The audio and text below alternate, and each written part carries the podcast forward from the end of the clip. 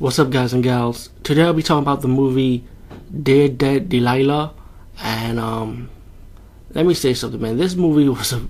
I actually really enjoyed this movie. It's more like a mystery murder horror movie, you know. And the movie starts out like in 1943 Tennessee, and you see this woman right doing her makeup, preparing for herself to see her man. I guess she's coming from the war. She's talking to her mom and you don't see the mom. You don't see the mom answering her back. And this is like the prelude story.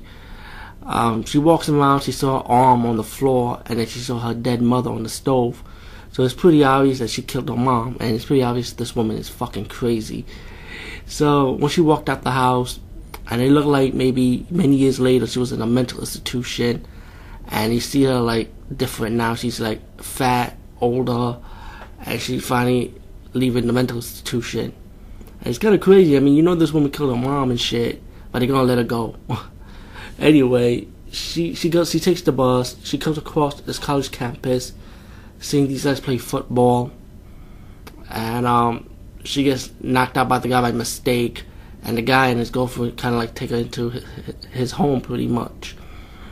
Um, first of all, let me say about the credits. The credits in this movie was pretty cool. Cause it was like artwork credits, which was drawing the football player, but then you also see like the prelude story about how she argued with her mom and what she did. It, it, she like actually drew that scene.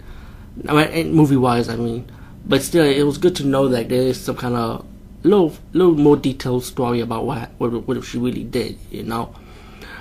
Besides that, we get to the scene when she's taking Delilah to the car and take her take, take her to the house where he's staying at, and you find out she's staying with this rich family. Um, later on, and I'm not gonna spoil anything for you. Mysteriously, killings are going around the house because we found out that someone was trying to look for some money in the house. So you get your mystery giallo type of movie of who done it. Now, th- this movie's gonna play with your mind because you want to know who the killer really is, pretty much. And as the movie progressed, I mean, the kill scenes were good. You know, the setup for this movie was good, and um, I highly enjoyed this movie. It's, it's pretty good and a nice twist ending too for this movie too. Anyway, Dear Dead Delilah, I highly recommend you to check it out. Peace, guys. See you later.